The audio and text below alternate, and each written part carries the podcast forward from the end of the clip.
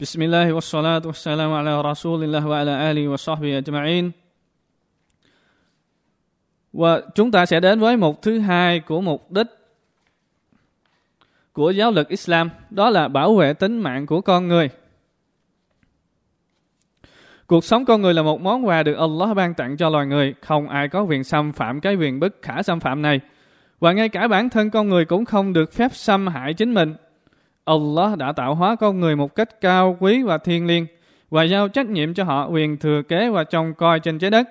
Và vì mục đích để thử thách họ trong vấn đề thờ phượng và vâng lệnh Allah đứng chủ thể của toàn vũ trụ và muôn loài. Và vì mục đích đó, Islam phải bảo vệ sự tồn tại của con người với những gì mà nó đã quy định thành các điều luật, trách nhiệm bảo vệ nó. Islam bắt buộc xã hội có trách nhiệm phải quan tâm đến những người yếu hèn, đảm bảo an sinh cần thiết cho họ, từ nhà ở, thức ăn, đồ uống, quần áo cũng như thứ cần thiết khác cho nhu cầu cuộc sống. Islam phải đảm bảo điều đó bằng cách quy định hình thức bố thí bắt buộc zakat và bố thí tùy lòng hảo tâm sadaqah. Một hình thức có tổ chức nhằm thể hiện tính tương trợ, tương thân, tương ái lẫn nhau. Thể hiện sự ngoan đạo và lòng kính sợ Allah của từng cá thể trong tập thể nhằm đạt được sự đoàn kết xã hội trong trong cộng đồng.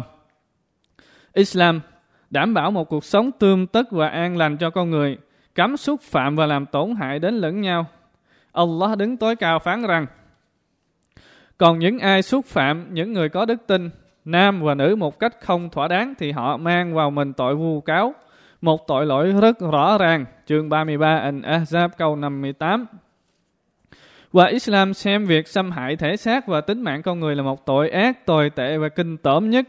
Islam đã liệt nó vào danh sách bảy đại tội nghiêm trọng hủy hoại tôn giáo và đời sống con người trên thế gian. Nabi Muhammad sallallahu alaihi wa sallam nói rằng Hãy tránh xa bảy đại tội hủy hoại tôn giáo và cuộc đời. Các vị Sahaba nói, tức là những vị đồng đạo của Nabi sallallahu alaihi wa sallam. Thưa thiên sứ của Allah, các đại tội đó là gì vậy? Người sallallahu alaihi wa sallam nói, đó là shirik, tức là tổ hợp hoặc là thờ phượng một ai khác hoặc là một vật nào khác cùng với Allah.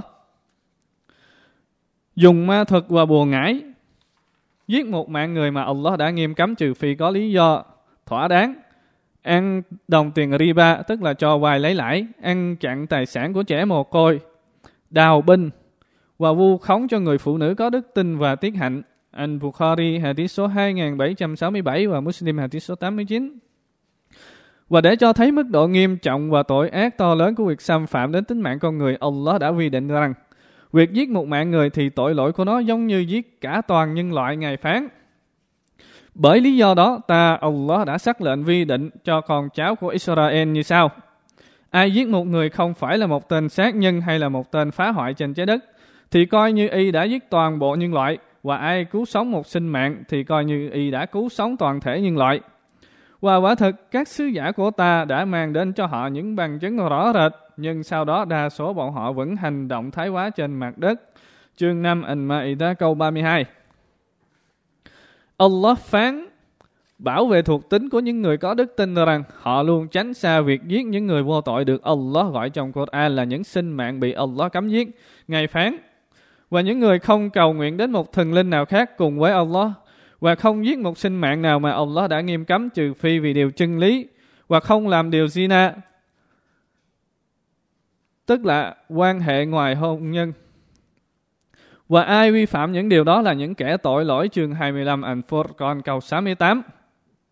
Lời phán đe dọa những ai xâm phạm đến người vô tội rằng họ sẽ bị, họ sẽ bị người có trách nhiệm bảo vệ công bằng cho người bị hại và xử lý theo lực kỳ sót, tức là mạng trả mạng một cách ngay chính và công bằng. Ngài phán, và chớ giết hại một sinh mạng mà Allah không cho phép ngoại trừ vì điều chân lý. Và ai giết bị giết oan, ta sẽ ban thẩm quyền cho những lãnh đạo đòi công bằng và chớ vượt qua mức giới hạn trong việc giết chóc và y sẽ được lực pháp Islam hỗ trợ.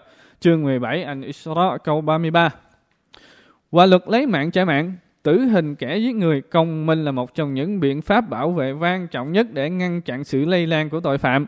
Điều luật này sẽ làm cho ai có lòng hận thù và hung ác điều chỉnh lại hành động của y đối với một, đối với mọi người và làm cho mọi người trong xã hội cảm thấy an tâm vì được giới luật bảo vệ, đảm bảo sự công bằng trong cuộc sống. Và Allah đứng tối cao phán rằng, và trong lực Kisos, tức là mạng đền mạng, có việc cứu sinh mạng đối với các ngươi hỡi những người hiểu biết. Mong rằng các ngươi thành những người ngoan đạo và ngay chánh. Chương 2 Al-Baqarah câu 179.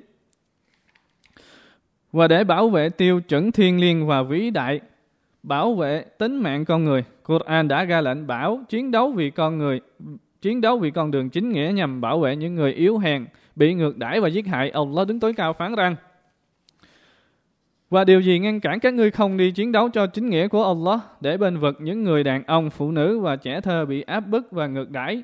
Những người đã luôn cầu nguyện lại Thượng Đế của chúng con, xin Ngài cứu chúng con ra khỏi thị trấn này, bởi cư dân của nó là những kẻ áp bức bức công và xin Ngài dựng lên một người bảo hộ để bảo vệ, xin Ngài hãy dựng lên một vị cứu tinh để giúp đỡ chúng con.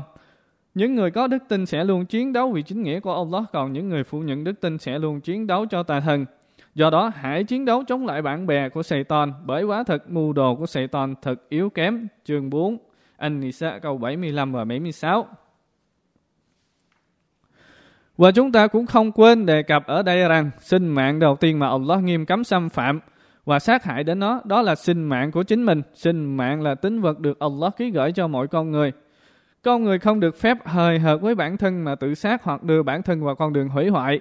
Người nào làm thế sẽ bị một sự trừng phạt đau đớn. Nabi Muhammad sallallahu alaihi wasallam nói rằng, ai tự giết bản thân bằng cách thả mình rơi xuống từ trên núi thì y sẽ bị đầy trong lửa của hỏa ngục. Ở trong đó y sẽ mãi mãi hành động như vậy để hành hạ bản thân mình. Ai tự giết bản thân mình bằng cách dùng thuốc độc thì trong hỏa ngục y sẽ mãi mãi hành động như thế để hành hạ bản thân y. Và ai tự giết bản thân với dụng cụ bằng kim loại thì ở trong hỏa ngục y sẽ mãi mãi cứ lấy vật kim loại đâm vào bụng của mình. Anh Bukhari hadith số 5778 và Muslim, hadith số 109.